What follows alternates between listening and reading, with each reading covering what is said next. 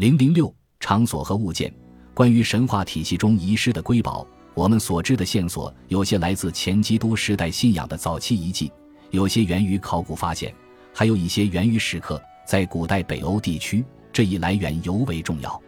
尽管古代北欧的宗教仪式似乎大多在室外举办，人们还是修建了神庙。一位不来梅的学者亚当曾经写道：“瑞典中部的乌普萨拉有一座宏伟的神庙。”这一记载可以追溯到十一世纪七十年代。瑞典皈依基督教的时间要远远晚于挪威和冰岛，而乌普萨拉又是所有活动的中心，包括政治、行政、宗教以及法律。亚当告诉我们，在乌普萨拉的神殿里，索尔、沃顿和弗利可的雕像坐在王位之上，索尔位居中央，其余二神陪坐左右。神殿近旁有一棵高大的常青树，树下有一口井，信徒们会把人生溺死在里面。树上还会吊着作为祭品的人和动物，狗、马和人一起晃来荡去。如上文所说，和奥丁有关的神话全都强调了吊死祭品的重要性，把它当作牺牲祭祀的主要形式。一九零三年，在挪威南部的西弗尔德，有个农民在自家田里挖地。从一个土堆中挖出了船只的残骸。次年夏天，奥斯陆大学的考古学家对此地进行了发掘，出土了一艘精雕细刻的大船。这艘船长二十一点五米，宽五米，由橡木木板构成，建造的时间大约是八百二十年。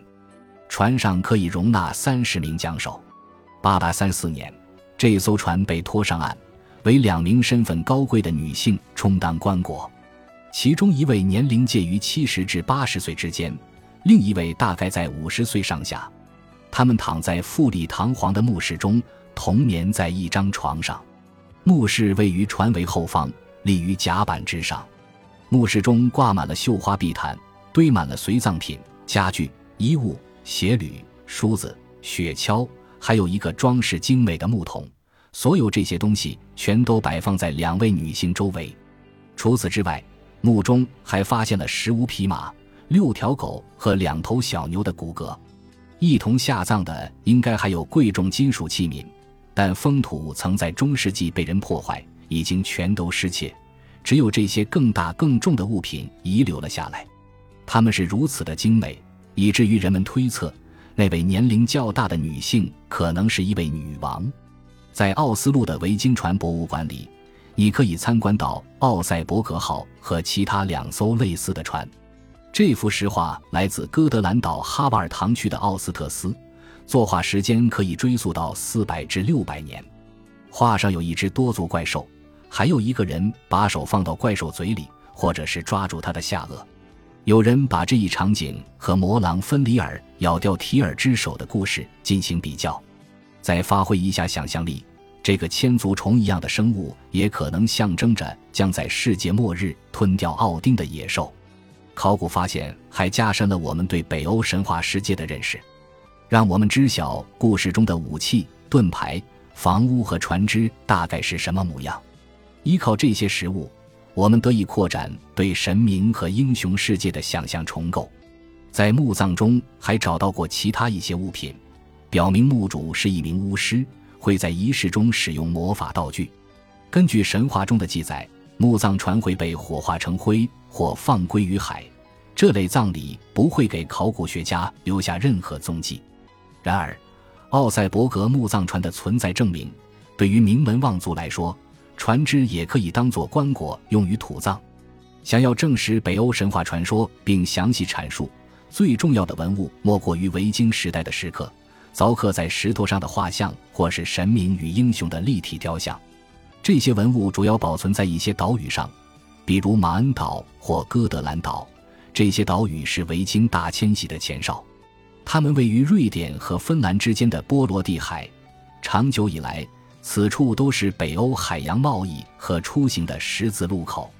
哥德兰岛存留了四百七十五幅绘有复杂场景的雕刻画像石。根据一些标志性的细节，我们可以从中辨认出骑着八足天马斯莱普尼尔的奥丁、铁匠福尔隆德的传说，还有西格尔德传奇的部分情节。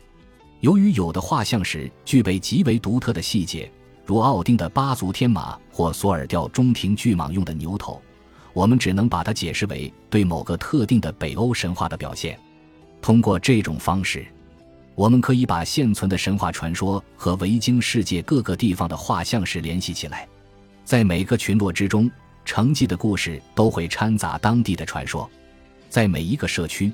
当地的传统都会与传承故事融合在一起，而最让人震惊的是，在马恩岛上，一些北欧神话形象居然被刻在了基督教的十字架上，与基督信仰建立了对话。